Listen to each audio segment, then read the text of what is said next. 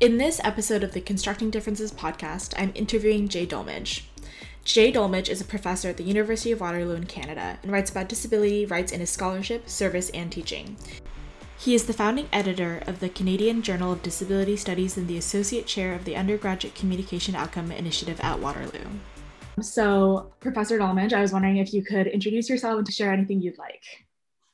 Sure. Yeah. I mean, lots of overlaps with a lot of my interests. Um, obviously, I'm not an architect, but I like to, I, I think about space in a different way. Um, maybe in a way we kind of go, you know, you go from the direction of architecture to thinking about, um, you know thinking about applying things that we ways that we think about the built environment to ways that we think about culture and, and relationship and, and um, community and those sorts of things. And i think i kind of maybe sometimes go the other way um, or or you know i think about space without having much thought of having much control over it. Um, you know because i'm i'm talking about universities for example where we're dealing with with places that are really hesitant to change and so thinking about changing physical space becomes a way to um, get people to think about the other things that can change, right? Or thinking about um, uh, space as a kind of metaphor for things like uh, how we teach, right? Or, or the culture and community that we build and what's made possible. Uh, yeah, and that's that's been through work like academic ableism, where I'm looking at um, you know the history of higher education and the future of higher education but also through things like um, the, the book disabled upon arrival that's looking at spaces of immigration um, and how they structure uh, that process, that exclusionary process, but also how they've been memorialized. So I was interested to hear about you looking at um, memorials and, and kind of public spaces like that, because that becomes really interesting. Um, so I've looked at Ellis Island and Pier 21 through that kind of critical or cultural geography lens and so i'm really interested in hearing more about how you're you know the work you're doing but i guess this is you know uh, maybe i get to ask you some questions too. I'm definitely open to that. I think the way that i was thinking about memorials um, or i was thinking more i think specifically monuments and the way that they're based from an architectural perspective the way that they're precedented in like eurocentric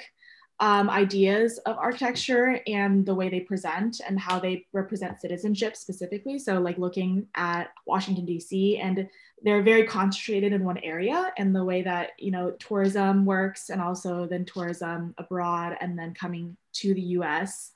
Um, I was, for example, um, I was diagramming the Jefferson Memorial and how there's like there's that idea of the colonnade and then the heavy use of the stair um, and then I was looking at the images from the Capitol crawl and the way that bodies were climbing up the stairs and the way that we experience memorials and the way that we present through photographs and through um, citizen experience. Um, but yeah, I was just wondering what your education background is like and how you came across these topics and ideas to pursue.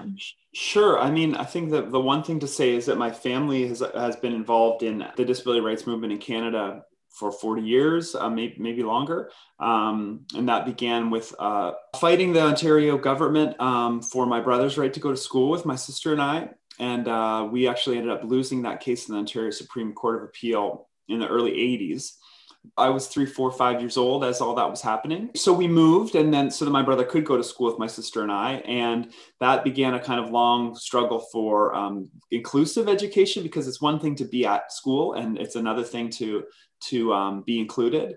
But that was very much my mentality. I was the youngest. My brother was the oldest, and um, you know, I really looked up to him, and couldn't imagine why he wouldn't be able to have the rights that I had. And um, I'm glad that that was my orientation early on, mm-hmm. um, because certainly the culture in the 80s and 90s was not, that wasn't the message that was sent to most people.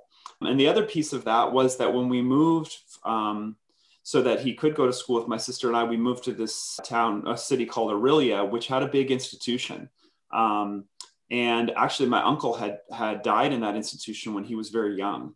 Um, my uncle had Down syndrome and, and was, um, you know, the, when he was born, the doctors said, you're not going to be able to take him home. He's going to go to the institution. And it was this big Gothic um, building um, on, the, on the lake and kind of on a hill mm-hmm. uh, in this city that I ended up growing up in.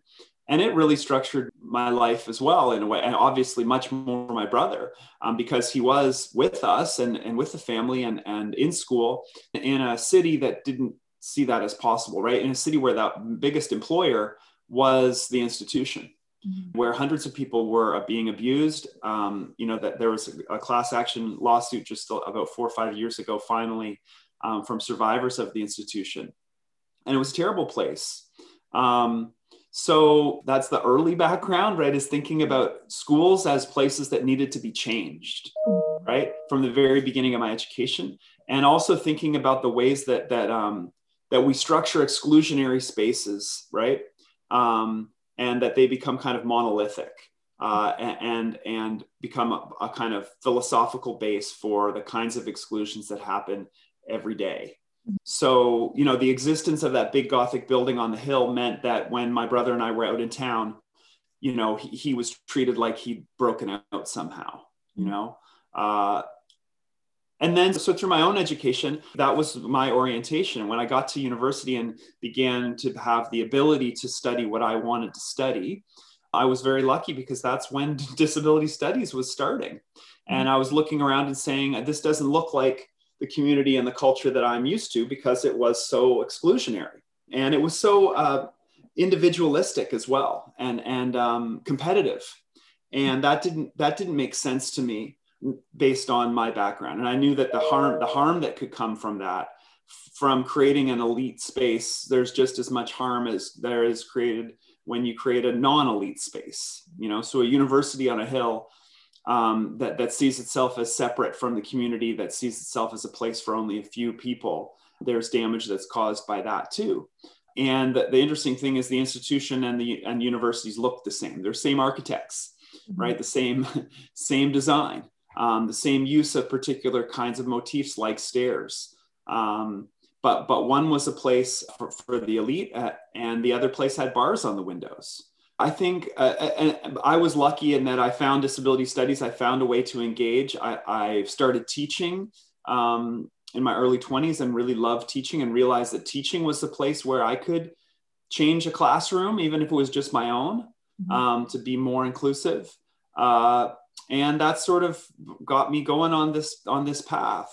Yeah, that sounds really interesting that background. But I was wondering, you talk about the institutions and the architecture of universities and how they look really similar, which makes me think about mm-hmm. maybe the opposite, the re- ways that your family might have responded to the ways that these spaces looked and how you in the private sphere then created a space that looks the opposite to make your sibling feel like included. Hmm. It's interesting. I mean, so my brother was he kind of he had a syndrome called Rubinstein-Taybi syndrome, and it's pretty rare. Uh, he didn't know what it was um, for, for many years, and doctors were just getting diagnoses wrong over and over again. The one place that we spent a lot of time was in, in hospitals, mm-hmm. right? In doctors' offices, in hospitals, doing testing, spending time with him. And, and he hated those spaces, and they were terrible. And they structured interactions with him that were really dehumanizing. Mm-hmm. So when, when I looked at higher education, I saw a lot of those similar processes especially for disabled people. Within an institution of higher education, it becomes a hospital in a way for a disabled person mm-hmm. because they need to wear their diagnosis and they need to structure interactions first around a diagnosis with a lot of people over and over again mm-hmm. and in other ways i saw them as like like uh, legalistic spaces right where where you're you know somebody is going to be making it difficult for, for you to get the things you have the right to mm-hmm. so they become kind of bureaucratic spaces like that, which I was familiar with from the legal um, struggles that our family was part of. Mm-hmm. I mean, but my brother lost mobility through his life. So he was on crutches when I was younger. Then he was in a, in a manual wheelchair. He, he, had electric wheelchairs, a variety of different kinds. Mm-hmm. Um, and definitely that oriented my feeling around space. I mean, I noticed stairs as a problem everywhere I saw them. Mm-hmm. And most people don't, right? I, I knew because I w- would travel with my brother. He had a lift to get him in and out of a van.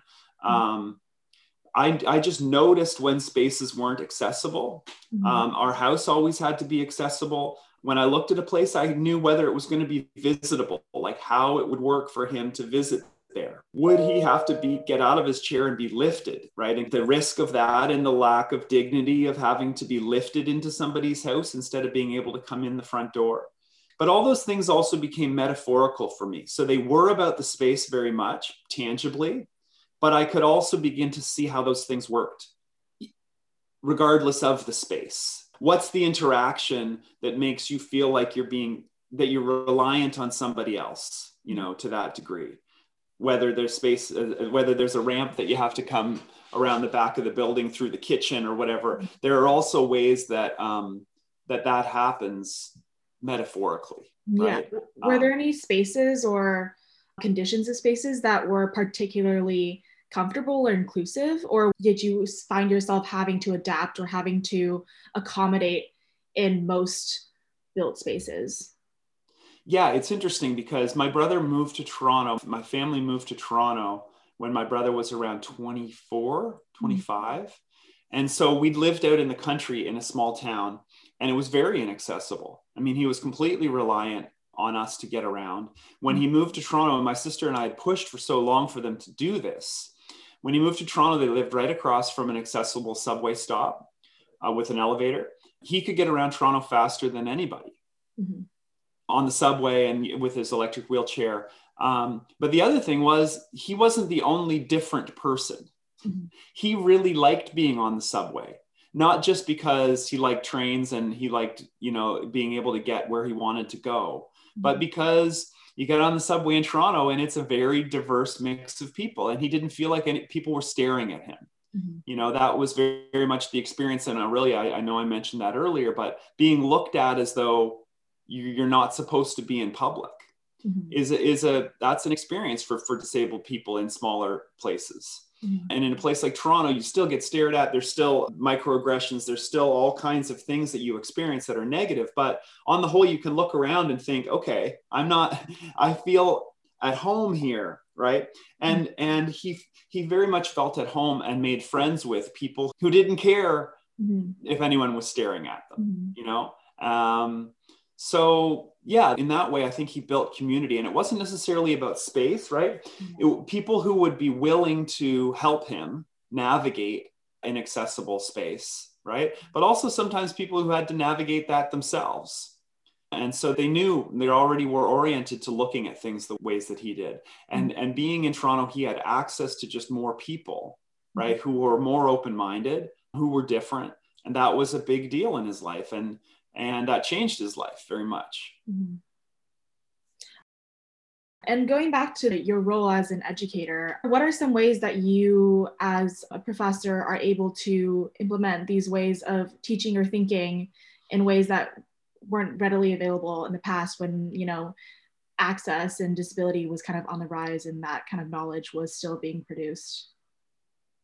Yeah, that's really interesting. I think disability studies early on was was more it was more of a framework for uh, I don't know analysis. Mm-hmm. Uh, you know, you could you could look at a text or a film or a, a, archive, and you could see the ways disability had been excluded, and there's a lot of work to do to sort of say no. Probably, if we dig deeper, we'll find that disability was central here, and that was a lot of that's been a lot of my work. Mm-hmm. But in the classroom, it was always more relational mm-hmm. right? And it was more about being able to construct an environment that questioned a lot of the norms of higher education, mm-hmm. that questioned assessment and testing and competition, and that was looking to experiment with different ways to structure the little windows of time that we had with one another um, to learn, but also to kind of create community. And that's, I think, where disability studies has really come over the last five or six years mm-hmm. through things like disability justice and you know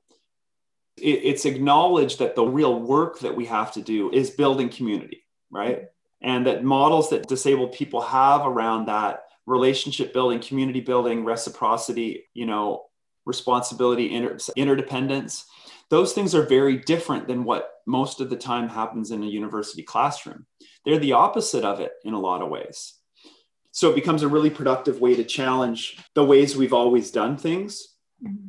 in the in a classroom and i really love that right um, i had a, a, great experience for for several years i I was an administrator in a way, um, working with new teachers, and I got to go into like 200 classrooms a year and just watch people teach.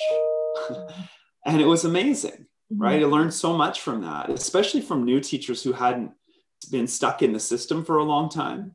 You know, yeah. I learned so much about the, the variety of ways that people learn and that there's not one way.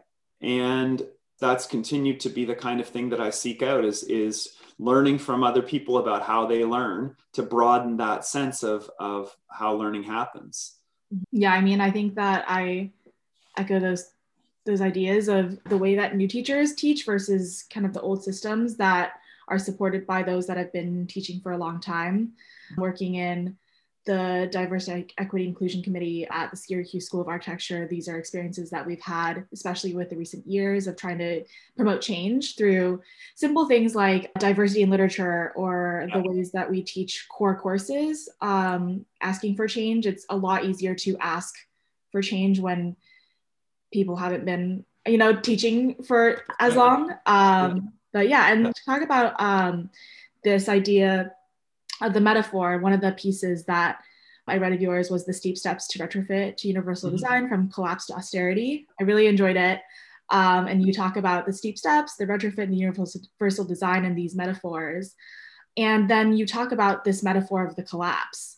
And I was wondering if you could expand more on this metaphor and how you envision that materializing, maybe through your teaching or maybe through um, space and also other ideas. Sure. Um, I mean, I think I think it's like a partially formed idea. Mm-hmm. I, I, think about like um, what's the future for higher education mm-hmm. uh, when when it's so oriented around expansion and growth. Um, you know, we're seeing a real crisis in in Ontario right now. Uh, because the, the government funding for education has gone down drastically or been frozen and universities left to the, their own devices begin to compete with one another for more and more students. And to do that they take big risks. And it's late capitalism right? I mean the biggest part of the orientation is around this idea that we have an unsustainable system.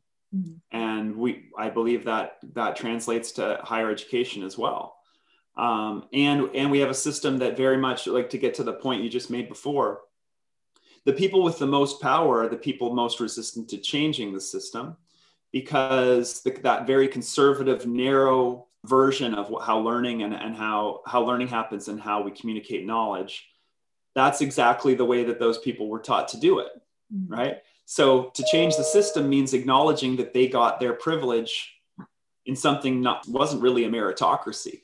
Mm-hmm. You know, they were basically born into those positions of privilege the ways that they learn are they're not going to be reflected in a more diverse group of, of students right and so if we do things the way that that the people in power have done them for the last 30 years the only thing that's certain is that the university is going to look very much like those old white people mm-hmm. and it's going to be a machine for making education difficult for the wide range of diverse people who don't look like that mm-hmm. right and you know that's quite possible. That's that's how universities are functioning right now. I think covid has really revealed that. The ways that we've really shown that we don't care to prioritize a diverse range of ways of learning through covid. Just put it online and, and get some test proctoring surveil students more so that you can keep doing the exact same things you were doing before right? It's a retrofit. You, you make a slight change but the, it's in the spirit of making sure you don't have to make a big change. Mm-hmm. Mm-hmm. And in, in the end, that's not going to work. I mean, you can only extract value from that broken system for so long, and then it is going to break down. And to me, though, collapse, like that idea of collapse, is a generative. There's an idea in there that's generative, and it kind of comes from disability, right? Like, you know, my, the ramps that my brother brought with him everywhere to make, be able to make a space accessible they were collapsible ramps you know in, in disability people know that idea of you know uh, whether it's a cane or a ramp or a wheelchair right they collapse so that you can put them back together again somewhere else and find a use for them that sometimes is kind of uh, um, novel right? I mean, you still have to carry it around with you everywhere. You still have to apply it to the to the inaccessible space. But there's something generative from that metaphor of collapse that mm-hmm. I think is useful. So just trying to kind of use that metaphor in that piece to, to think about what the future is because we don't have a sustainable future for higher education. We don't really have a sustainable future for our economy or our environment. And I, I believe there are things to learn from disabled people about adaptation, about creating different forms of, of communities and different systems that everybody would benefit from paying attention to. And I think that's especially the case in, in higher education. And I'm seeing that change, right? Mm-hmm. That disabled people, people doing disability justice work, disability advocacy, they are, they can be the leaders, right? In developing, building something different. I like that metaphor of the collapse is generative, and it's like we can look at it as literal and metaphorical. Again, yeah. just like all these other metaphors that you've referenced. I agree. The also the collapse, I guess, of these institutional systems that have benefited the people that have been around. And in order for them to collapse and be regenerated or reframed, you have to then acknowledge the ways in which people have been privileged by the system that exists and it's really hard for people to give that up when they're so comfortable in in their positioning right now. And you know and in order to um, allow others in we have to kind of reassess. Yeah. And yeah and that the idea of retrofit as a logic of late capitalism these quick temporary fixes i completely agree. And i was wondering kind of along those lines how can we prioritize short and long term initiatives to reframe this narrative? Because retrofit is oftentimes, you know, you said a short term fix, but at the same time, we still require those immediate changes that might need to hold the place of those long term fixes while they're still mobilizing. Yeah, absolutely. I think, I think it's that juggling, right? It's that it's navigating the, because you need you need those retrofits, right? And whether that's in the classroom, whether that's an accommodation model in the classroom, you know, we know the accommodation model allows instructors to not change. Mm-hmm. It allows them to keep doing the things that they're doing, even when they're harmful. Mm-hmm. But you can't say to the individual, you know, take a stand, mm-hmm. right? You have to say, here's here's the way to to adapt and, and work through that system, right? Mm-hmm. But so to me, a big piece of it is recognizing and labeling and showing people what the harm is of that constant retrofit model, especially when in late capitalism, a lot of that harm is very effectively hidden. That the message a university sends about itself is that it's a place for entrepreneurship and innovation, that's fast moving, quickly adapting, changing for a changing world. You know, if you look at the marketing from any university, and yet they're extremely conservative spaces in, in terms of the basics of how, of how, of how we teach, right? And how people learn and how people are measured. We're, we're stuck in the 1920s. And so then just trying to point out the hypocrisy of it, right? Point out the, those costs. How many students, how many disabled students do we lose every year in higher education because of that accommodation model that marks them out to be worn out, right? By constantly having to re ask for that accommodation over and over. Just mm-hmm. like my brother constantly having to carry his ramp with him everywhere he went, right? At a certain point, there's a cost there. It's interesting to me as well. The other thing that, that happens, and I'm sure you see this in architecture, some things are kind of like built into, and, and I have this experience like at my own university, I complained very much and use this physical metaphor of this set of brutalist stairs outside the building that I work in. They're ornamental. I mean, brutalism has these big, you know, concrete staircases everywhere. Oh, I read about it a little bit in the article. Mm-hmm. But so they were rebuilding this space to create a student-centered space and using staircases again like taking the concrete ones out and doing these kind of like floating staircase again and i got to be on the planning committee and say well just put in an elevator and actually make it an elegant elevator you can have an elevator that is central to the aesthetic and the message right? A, glass elevator that's in the middle of the space that you know um, becomes something everybody uses that that is part of the statement. But it was really interesting because the architecture firm that does all of the retrofitting so none of the new builds but they do everything that's to do with an old building. And they just have this they get every contract. And it's this old white dudes right? Mm-hmm. and they're in the meeting with the dean and this renovation of this building is going to cost a lot of money like 60 million dollars or something. Mm-hmm. and the elevator is going to cost a million. So the 60 and maybe not even i think they inflated the cost too but um, they're not they're not talking about the other 59 million as a cost. It's all an investment right? Mm-hmm. it's only the accessibility piece that gets constructed as a cost and similarly i see that with, with students in higher education. Every single dollar we spend on higher education is an investment.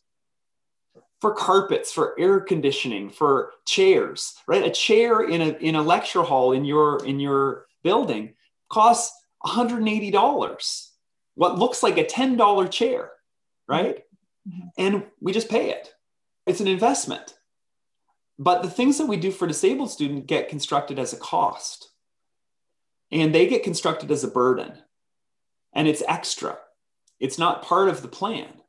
They're unexpected. Even though they're there all the time every single student with a disability is a surprise mm-hmm. right? That has to be treated specially. And how many times can you treat somebody as a surprise before it's ridiculous to do that, before it's hypocritical to not be planning for them? But that's the that's that accommodation um, model, and it's so important that we reveal what its costs are. Mm-hmm. You know, it's a weird metaphor, and I'm not advocating for this kind of disability simulation. But if you look at a building and you said, for a week, everybody can only use the accessible entrances. They're not allowed to use any space that's inaccessible. So, like, you can't use any stairs. Mm-hmm. You have to use ramps. You have to use elevators. People would stop visiting that building. That's what happens. Mm-hmm. People vote with their feet and they just don't go there anymore. Right. But that's a powerful thing for architects to understand. Mm-hmm right? When you do that, when you build a space that way where it's so difficult to have an accessible entrance, then you are basically ex- like intentionally filtering out a wide range of bodies who are making the same choice that you would, which is they will simply avoid that space as much as they possibly can. Mm-hmm. Anyway, so I mean, you know all that stuff. but that to me, it's like it's not a um, snap your fingers and change thing. It's it's that through re- the force of repetition and I learned this from like some of my mentors in higher ed. It sounds really arcane and like boring, but you know, one of my my early mentors, she said to me, sometimes to be effective, you just have to keep saying the same thing over and over again and be the person who's always going to say it mm-hmm. until people can hear your voice in their head. Mm-hmm. And start saying it themselves. And that sounds like a very boring role, but like, you know, that's work and it's important work. And as a kind of cis white dude in higher ed, that's work I can do. I can just be the one who says the same thing over and over again, mm-hmm. right? So that that to me is is that's part of what we need to do is just keep revealing what the cost is of this model that tells disabled people that they're not part of things, you know. Yeah, and I think that I agree this cost is not that great if you think about it in the big picture. And maybe it does take this repetition and this constant um, advocacy from a place of privilege to make it apparent to people who might not see it.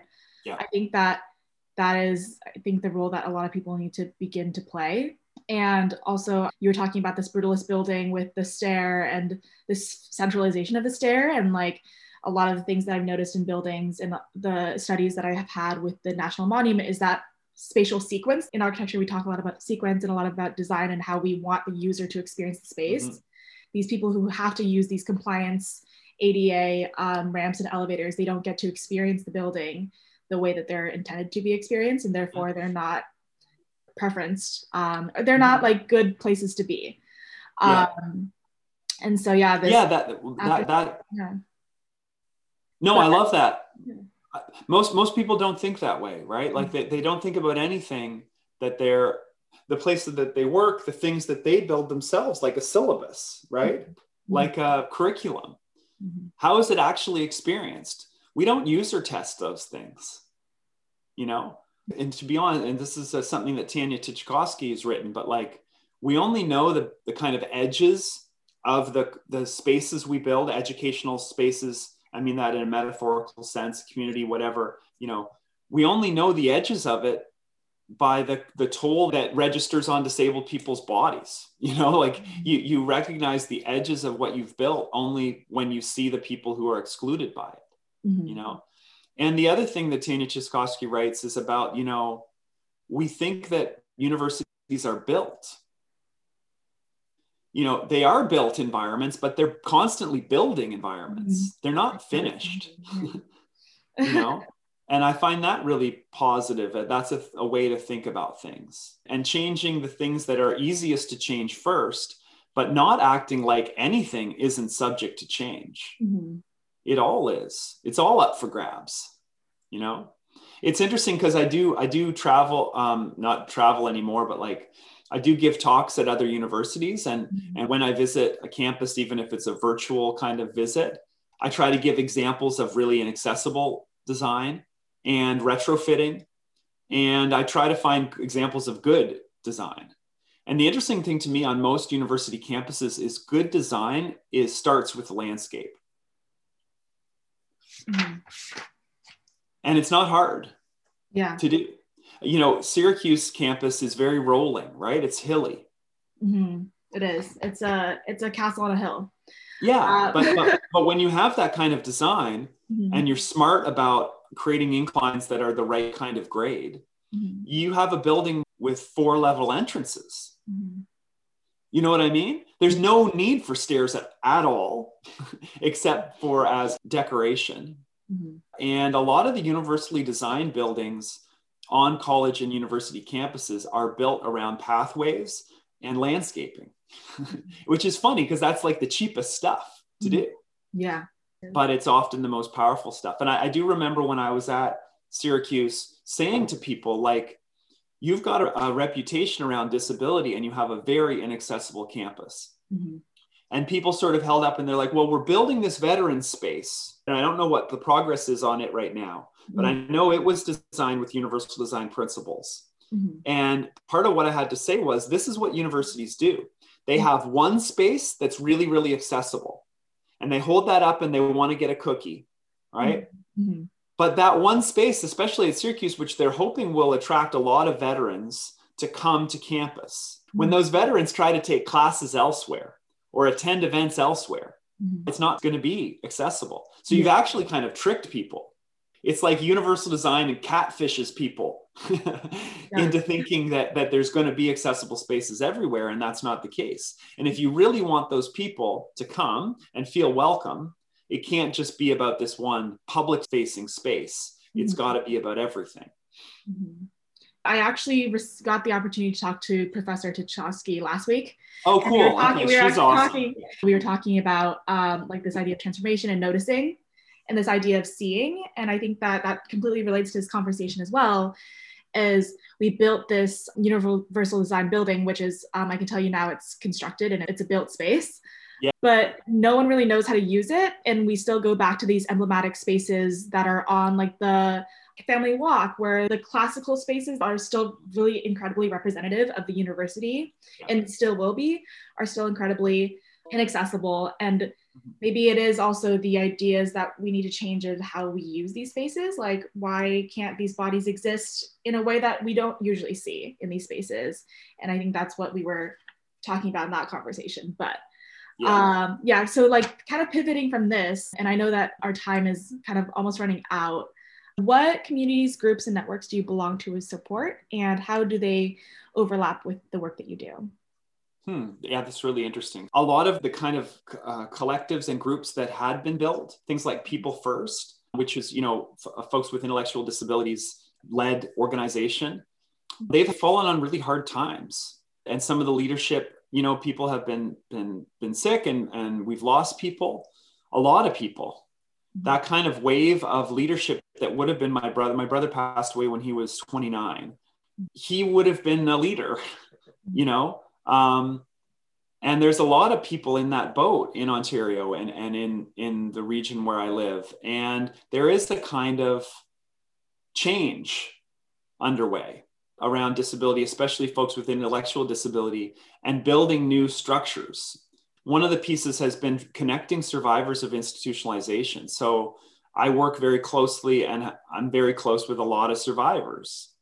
You know, the folks, you know, my uncle passed away and I never got to meet him, you know, but I'm still very connected with survivors and I'm a part of a, a big project where we're writing a book, two books actually, um, working with survivors to help them write their own stories around institutionalization and around what happens after an institution closes down.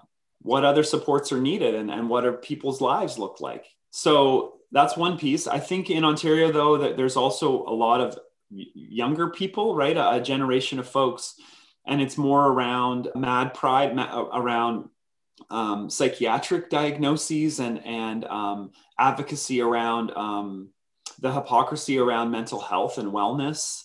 I work with a lot of people, and including myself, who who understand those systems and are sort of pushing back against stigmatization of psychiatric diagnoses, and that's often student led.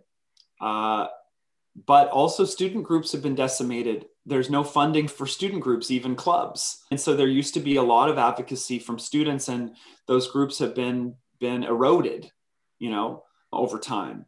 So I think that the kind of ethic of community care and those sorts of things, there's a lot of that going on, but it's not formally organized the ways that it used to be.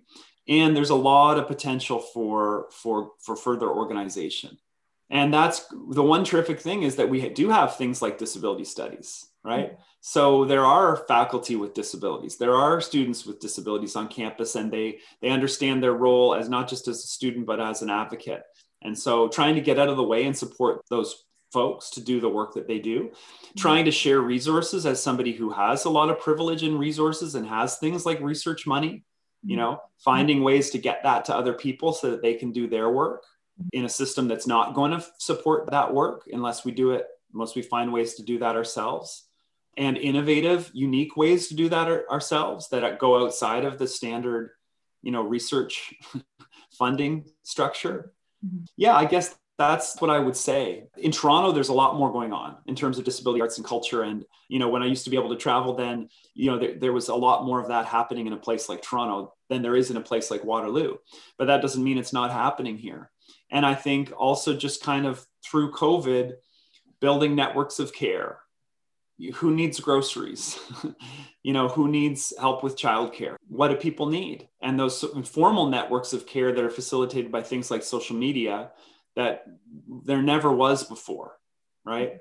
I don't know if that answers the question, but I think, and those to me are models. Those can be architectural models. How do you build a space, right, for advocacy? How do you build a space for that's that's centered around care rather than evaluation or assessment? And universities are going to have to figure that out because they've been machines for something very different. Yeah, that was incredibly insightful. I definitely need to take into consideration a lot of those ideas. And as a concluding question, um, I was wondering what you're looking forward to um, in the future of your field and in the future of this field of study. well, I mean, I'm looking forward to a lot. It's very interesting to me to see um, to see the work that people are doing and to see that it's not siloed, right? Like the future of disability studies is not going to be just disability studies. Mm-hmm. It's going to be the ways that that um, that disability figures and factors into all of these other movements. That to me is really great. I had a very different moment. You know, when I came to disability studies, I was like, oh, there's this there's this part of things that I could be within right? But it was a very soloed kind of thing. It's like, oh, there's a section in the library that has these books. there's these classes. There's a program here. There's a person there. And it was very much attached to building disability studies as its own thing that I don't think is that valuable anymore. Building disability studies as something that's responsive to a lot of other things is really exciting. That's responsive to anti racism, that's responsive to a kind of anti-colonialism that understands residential schools and institutions as mutually co-constructive spaces.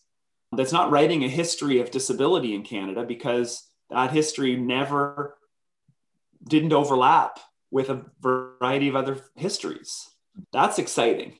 And, and seeing that work that is truly crossing over and in conversation with other groups, right? With other um, ways of, of studying things, with other ways of communicating, making arguments. I think that's another piece is like being more accessible and responsive and helping other disciplines do that too because disability studies does it really well sometimes you know making sure that our work is community facing that we're not writing things that are only for an academic audience helping the community write their own stuff and getting out of the way that's the most exciting part for me. You know i edit a journal. I have this project where i'm working with survivors for them to tell their stories. And to be honest i'm most excited about not writing myself. I'm excited about creating opportunities for other people to get their message out and to take over right? It's time for some people to step aside and let other people in. And and if you can use your labor and privilege to make that space for other people that becomes the responsibility uh, is a personal opinion but that was not the generation above us right? The people i had above me they didn't want to get out of the way. They wanted to keep a lot of the spaces for themselves. And i think that was harmful. And so, you know, a lot of what you learn in academia, you don't learn how to do things, you learn what not to do by looking at how within an ableist system, within an oppressive system, people behave. You learn, I think, you should be learning things you don't want to do. Mm-hmm. And I think for the group of, of folks who I have been in conversation with over the last 20 years, that's our, our orientation is to get out of the way more than the people who mentored us got out of the way. Mm-hmm. Yeah, that's great.